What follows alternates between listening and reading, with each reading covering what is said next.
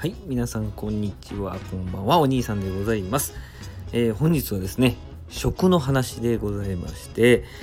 えー極論でございますけども、最後の晩餐にテーマを当ててですね、えー人生最後に何を食べたいですかということをですね、えーちょっと調べさせていただきまして、えーランキング形式で発表していきたいと思います。まず第5位はですね、カレーライスでございました。カレーライスね、特に男性の方にですね、えー多く票が集まったようでして、やっぱ子供の頃の舌の記憶っていうのがあるんですかね。あの時のカレーライスが食べたいという風な票が多かったようでございます。私はですね、バーモントカレーの口なんですよね、記憶が。もうカレーの王子様が出た時はもうびっくりしましたけどね。後ほどカレーのお姫様が出るという展開もありましたけども、えーいや、カレーライスね、えーおかんのカレーライス、こちらが第5位となっておりました。さあ、そして第4位はですね、ざっくりですけど、ステーキ。ステーキでした。まあ、贅沢の象徴ですね。えー、贅沢ついでにあの神戸神戸牛とかあの黒毛和牛という指定する表もあったそうですけどね、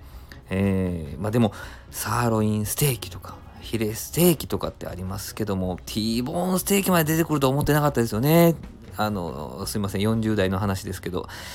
T ボーンステーキですよ。こっち側サーロイン。はいこっち側ヒレステーキっていうね贅沢なあステーキでございますけど最後の晩餐にステーキ食べれたらね、えー翌日の胃もたれも考えずに済むかなと、えーそんな贅沢の象徴ステーキが第4位でございました。さて第3位ですけどね。これはねなかなか幅広いんですけどね。母の手料理という心温まるですね。結果になっておりました。まあお袋の味ですよね。いわばね。えーでもねその中でもね唐揚げとかその中でも唐揚げエビフライっていう表もあったそうでございます。洋食ですね。えー母の手料理は洋食票が多かったみたいでございまして、まあ、私はね塩握りですね。あのー体育会系の部活動してたんであのー塩握りがですねちょっとお腹すいた時用にですね台所に必ず、え3つか4つ置いてあったっていうねあの今思えばあなかなかなかできないなっていうことをですね私の母親はですね、えーやってくれてたんやなと今になって思いますけれども塩おにぎりが置いてあってね、えーそれが私にとってのもしかしたら最後の晩餐の一品かもしれませんけども、えー母の手料理が第3位になっておりました。